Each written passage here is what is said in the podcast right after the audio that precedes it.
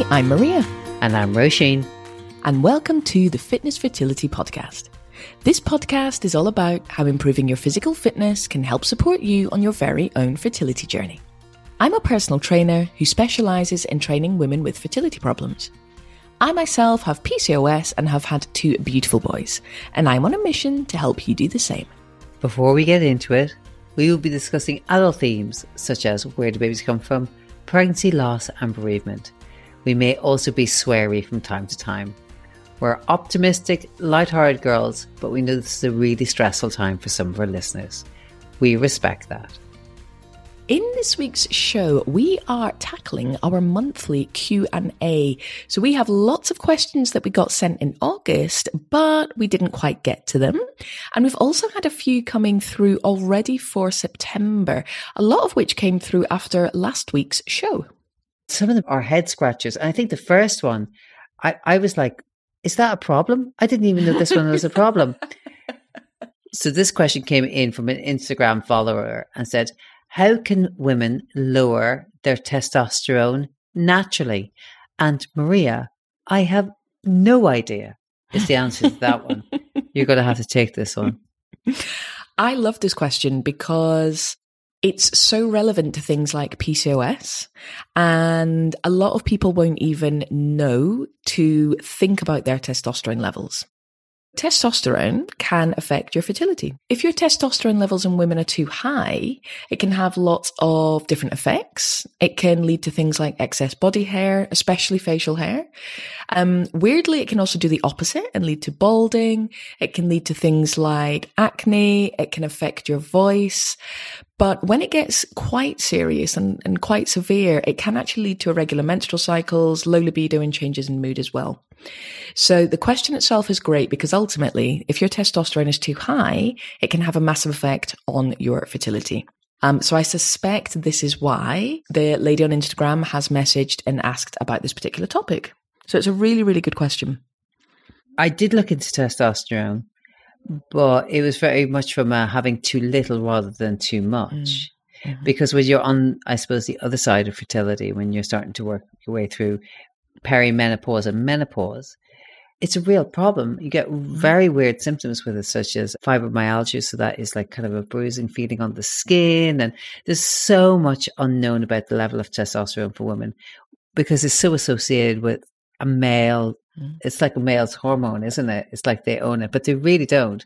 Women need testosterone too. But how can you lower your testosterone naturally? There are a few different things you can do. So, if you have these symptoms, and let's say you go to the doctor and you get particular tests done, the honest answer to this question is most doctors are probably going to go straight for the medication route just because they're doctors. And whilst many doctors are more holistic in their approach, they're probably going to be looking at things like metformin, which as an aside, I have used when I was managing my PCOS. Top tip for anyone taking metformin, make sure you take it with food because otherwise you feel horrendously sick and nauseous. It does an absolute number on your stomach. They might go for metformin. What they might do is the old trick of prescribing the oral contraceptives to kind of mask the symptoms. When it comes to lowering your testosterone naturally, one of the key things you do is look at your lifestyle factors. And I appreciate some people will be thinking, well, of course you're going to say that because you're a PT. But actually, I spent a lot of time researching this question because it's so interesting. And one of the big things you can do is make sure that your weight or your body fat is within a healthy range because unfortunately testosterone can have an effect on that. Once you do that, that should then have the knock on effect and help the symptoms of your excess testosterone. Lifestyle factors are really important. Regular movement, eating healthy nutrition. I'm not saying it's going to cure it straight away, but based on the research that I looked at, they have been shown to have an effect to at least help you manage the symptoms of testosterone that's too high. Isn't it funny that infertility things work sometimes in polar opposites. Women, we need to lower our testosterone and we need to be, I suppose, physically fit within a good, healthy weight band for that. But men on the other side, they need to spend their time trying to increase their testosterone.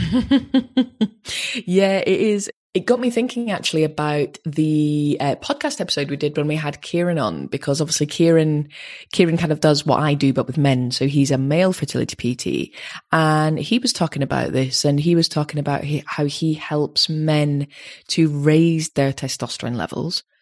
And some of the key things he supports them with are things like cutting down alcohol. Now, I know not all men drink, but I was talking about it on the focus this week.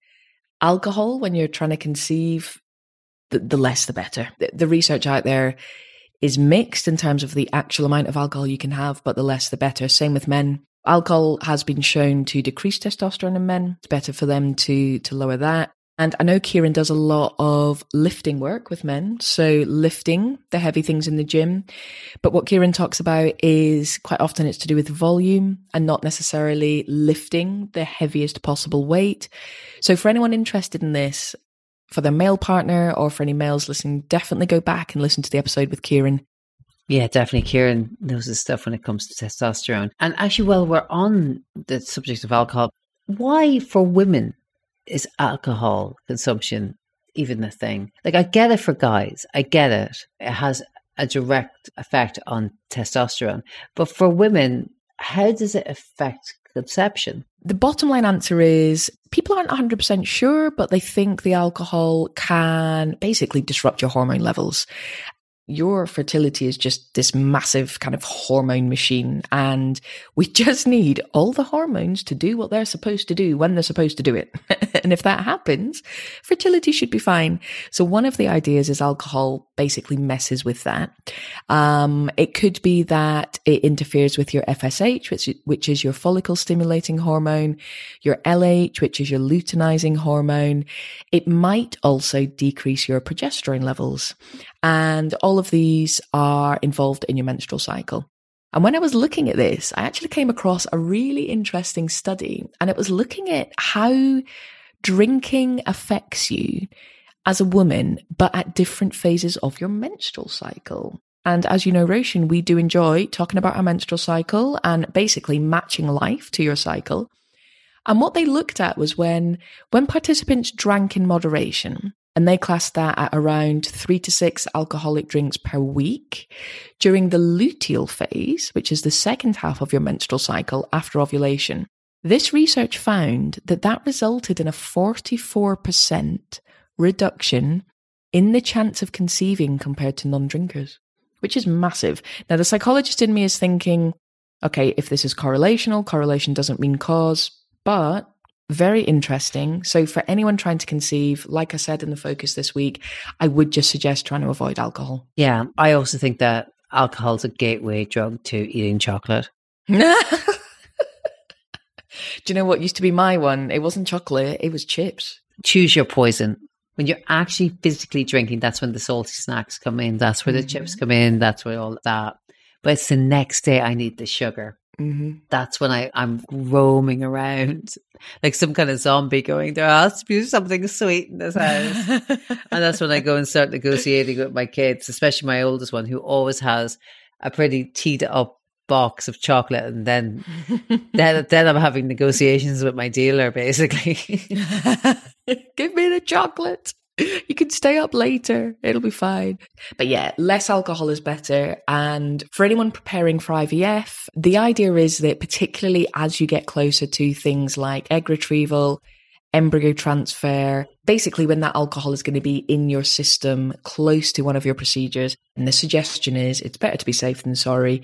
Try not to drink anything particularly around those times if you can. And obviously it goes without saying, when you are pregnant, please don't drink. And that follows on really nicely to our next question from Jan. Jan is 38. She's PCOS and is preparing for IVF. That's going to be happening in February 2024. She wants to know is there anything that she can start doing now specifically to improve her IVF treatment and outcomes? I love this question. When it comes to IVF specifically, the big one that I work on with clients is sleep. And I know that we talked about this last week and we went into quite a lot of detail, but sleep is so, so important for when you're preparing for IVF. Sleep has been shown to support positive egg quality. So to support really good egg quality, because obviously the, one of the big things, the big parts of IVF is that egg retrieval. If you are going right from the beginning, you're going to be stimulating those ovaries and trying to get as many of those beautiful eggs as you can. I would really focus between now and February. And I cannot believe, by the way, we're talking about February 2024, but here we are. I would really focus on sleep hygiene one of the key things I'm working on with clients at the minute is this idea of the digital detox. It's this idea of not having your phone in your room or at least having it on flight mode. I know some people get anxious if the phone isn't in the room, but even if you have it on flight mode, at least that should stop the kind of interruptions coming in. The other thing is if you've got a smartwatch, just be careful if you've got your smartwatch buzzing all through the night because that will distract you. But the key thing with sleep is it's not just catnapping all night. So sleep is really interesting because you release different hormones at different stages of sleep. And all the good stuff, if you like, comes in those really deep sleep stages. These are the stages of sleep where it's really difficult to wake you. And quick anecdotal story. When I was at university myself, I managed to sleep all the way through a fire alarm in my halls of residence. No one even bothered to come and get me. But I was in such a deep sleep, it just didn't wake me up. But in that deep sleep, that's where you get all the really good hormones like the growth hormone. You have to have good sleep hygiene and you have to make sure that you get this uninterrupted sleep to get to that point. And that then supports new cells growing and healthy eggs. Am I right in thinking that the better your sleep gets, the better your sleep gets. It's one of those. It's like a learned behavior. It's like a bit like a rabbit hole. Equally, if you've got poor sleep, then that promotes further poor sleep patterns. Yeah, absolutely. And I think that the poor sleep example is quite an easy one to work on because we all know how it goes. You have a bad night's sleep for whatever reason, like I said, noisy neighbors. Alcohol actually can massively affect your sleep. Obviously, caffeine can affect your sleep. Stress can affect your sleep. And what then happens is you wake up the next day. If you have the luxury of having a nap the next day because you're tired, you have a nap the next day. But that nap then means you're not tired at bedtime. So then you're up all night at bedtime and then you're tired the next day. Absolutely does have this knock on effect. So really work on your sleep hygiene. Top tips. Set an alarm for bed. Don't don't do the thing we've talked about before where you set the alarm for 10, set the alarm for 9. set the alarm for 9 so you've got an hour. You can have your shower, you can have your hot bath, which we know Roisin you love. And hopefully by 10, you are actually then in bed, in your gym jams, nice and relaxed, ready to actually go to sleep rather than then spend the next hour on your phone. And it does make a massive difference. And it is something I'm working on with clients. It's very difficult to fix sleep straight away overnight. It can take a little bit of time. It's like when you're getting rid of jet lag. You know, the idea with jet lag is it takes one day for every hour of jet lag.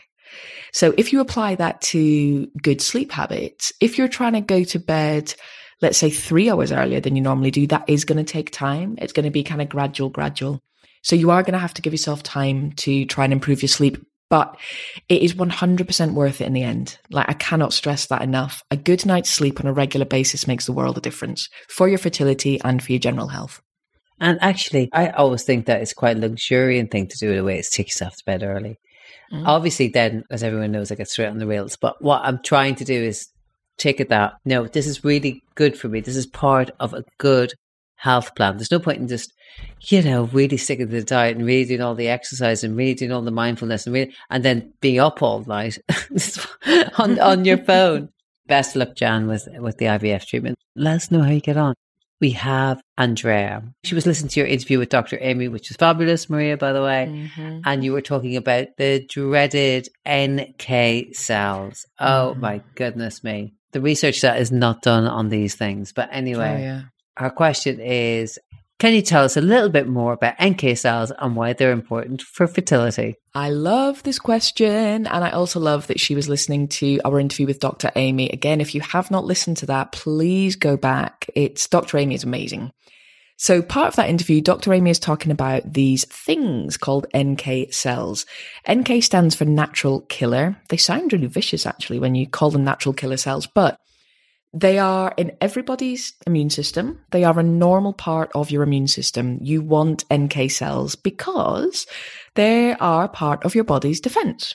They very naturally help your body fight things like infection. When it comes to fertility, what they're beginning to realize is that NK cells, which are also found in the uterus, they actually play a massive role in helping someone become pregnant. If there is a problem with your NK cells, if they are overactive or underactive, that can actually then have a knock on effect on your fertility. And one of my clients who I love her actually, she's amazing. So we've been working together for a while. We were chatting about NK cells and NK cell testing because she just has a little bit of an inkling after listening to our show that there might be something going on with her. So you can get tested to see what your levels of NK cells are like. However, if you are a UK listener, just to be clear, the NHS will not necessarily test you for your NK cell levels, which is a real shame. Lots of clinics will test you, but you might have to be proactive. And we've talked about this again a lot on the show. This might be something you have to bring to the clinic. If you're thinking, when would I bring this to the clinic? My answer is you would bring this to the clinic in particular if unfortunately you have experienced recurrent miscarriages. Because what might be happening with the NK cells, it could be a situation where you are able to get pregnant, the sperm and the egg meet each other, but it might be more of an issue of then carrying that pregnancy. And I'm saying that very gently because I know a lot of our listeners have also experienced recurrent miscarriage.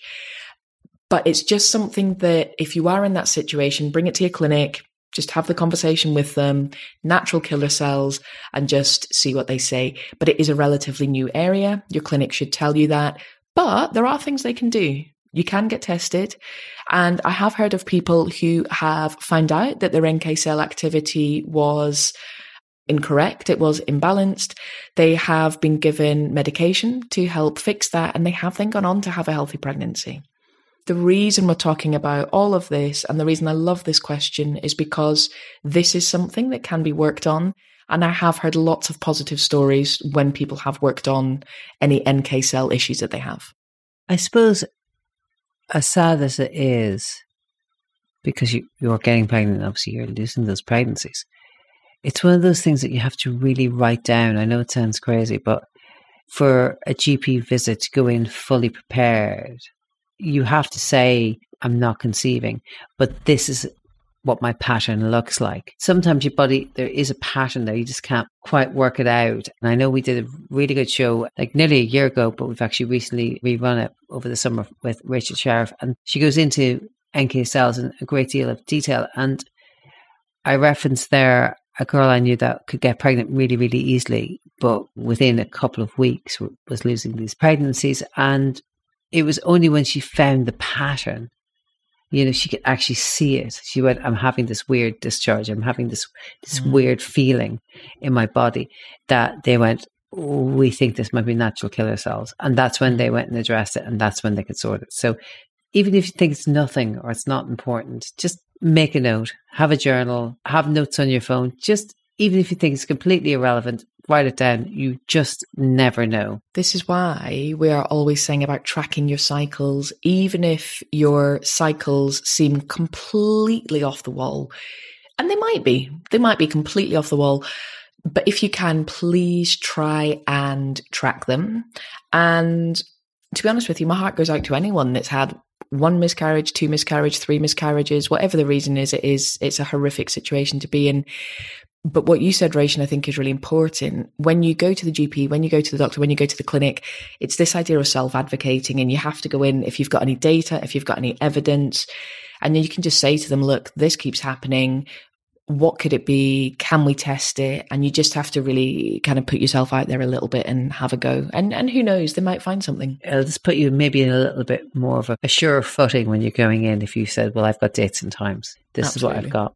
We've also had a question in from Amanda who was listening to our starting a new September show where we outlined all the fabulous ways to get back on the horse. And her question is what if you're sick and tired of getting back on the horse? What do you do if you're just done? Oh, again, my heart goes out to anyone in that situation. I would like to say I have been there and I can only kind of speak to what I've experienced. And for me, it was take a break. I also understand that what people may be screaming at me is I'm already 38. I'm already 39. I don't have time to take a break. And I totally hear that because unfortunately we have this really annoying biological clock kind of ticking away. So I guess personally, I would have two pronged attack.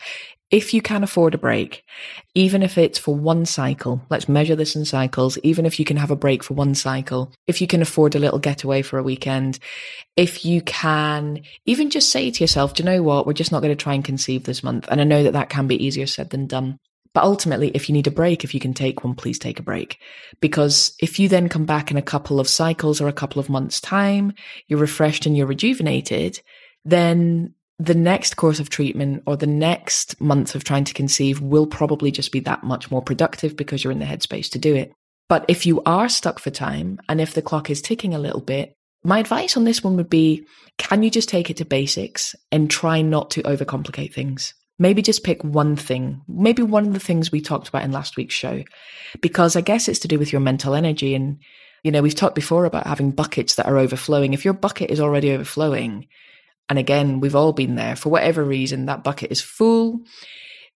Don't try and do everything because that's just too much. Maybe pick the thing that you will find easiest and just try and do that. And then you don't have to do it seven days a week. Maybe just try that particular thing. Maybe it's eating the rainbow. Aim for twice a week to begin with. So that, I guess, would be my own advice. If you can have a break, have a break. If not, rein it in as much as you can do as little as you can to still feel like you're doing something, but without too much stress until you can build those energy levels back up. It's really hard though. Yeah, fertility can be like running out a brick wall every month. Mm. You get damaged. It's it's kind of like the worst kind of fucking performance review, isn't it? Every single yeah. month. And I'm in awe of any woman that can go through this month after month after month mm-hmm. after month. What I'd say is that First of all, Amanda, I absolutely hear you. Look, sometimes you just don't want to start again. You just want to sit in the couch and just shut out the world and throw on the telly and just don't want to think about it. I completely get it. When I'm overwhelmed, and um, I kind of get from your question that you're overwhelmed. The overwhelming thing about fertility is it's so big. It includes so many different things. And it's kind of like eating an elephant. this is what we say in ours. How'd you eat an elephant? It's one bite at a time. Okay. You just take small actionable steps. Anything that you can do, do it. And don't ask yourself too much beyond that. So it's a measurable, actionable step that you can take and say, like, I can do this or I can do that. And then do that for a while and then load them on top of each other. So, so try something else and add that into the mix. And it could be as simple as I'm just not going to have, even though I really want to, my 11 o'clock, I'm just going to swerve the croissant. You know, that's the only measurable, actionable step that I'm going to take. Or I'm not going to take the lift, I'm going to walk the stairs. That's another small, actionable step that you can take. I'm going to not do those dishes or whatever, I'm going to leave them. I'm going to take the opportunity to have a bath and go to bed early because that's an actionable step. And just try and eke these things into your life. They may not seem like much in the greater scheme, but they're like little bites of that elephant. Yeah.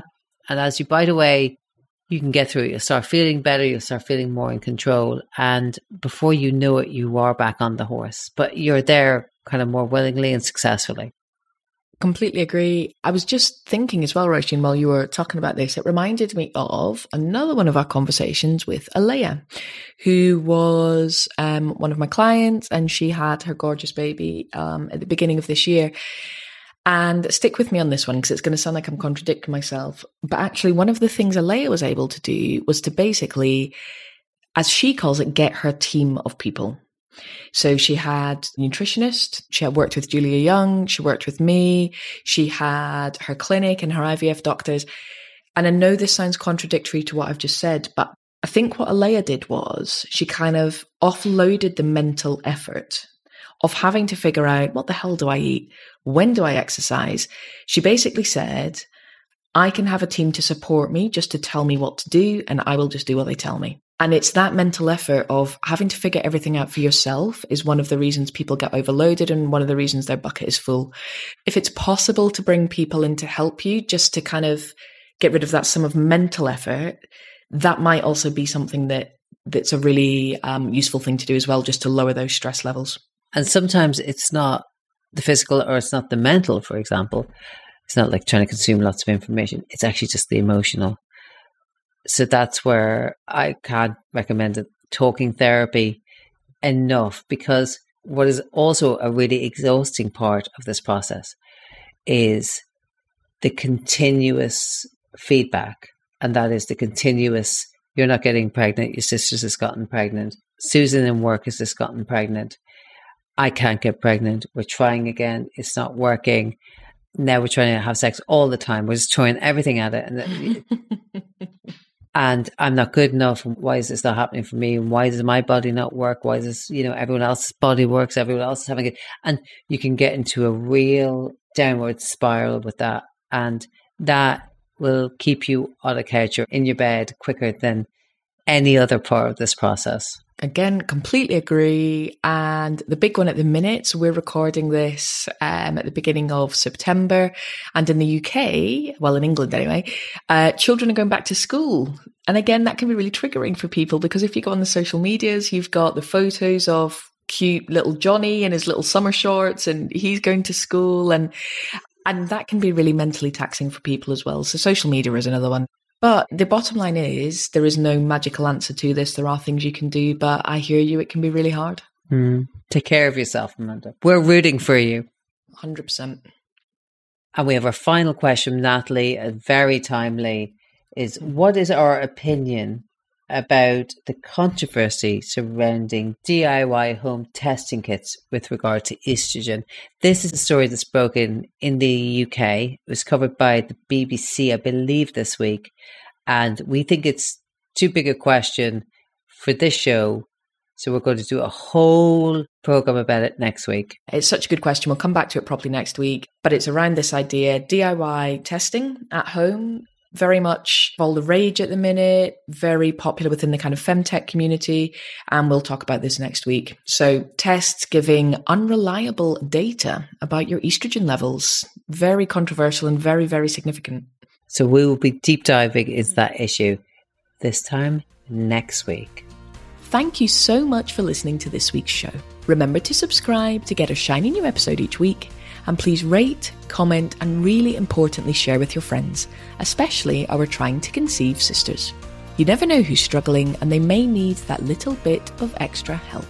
This may come as a surprise, but we are not doctors. We strongly recommend that you consult with your doctor before beginning any exercise or nutrition program. Get everything checked out first. Your safety is our priority. This has been a Worth a Listen production.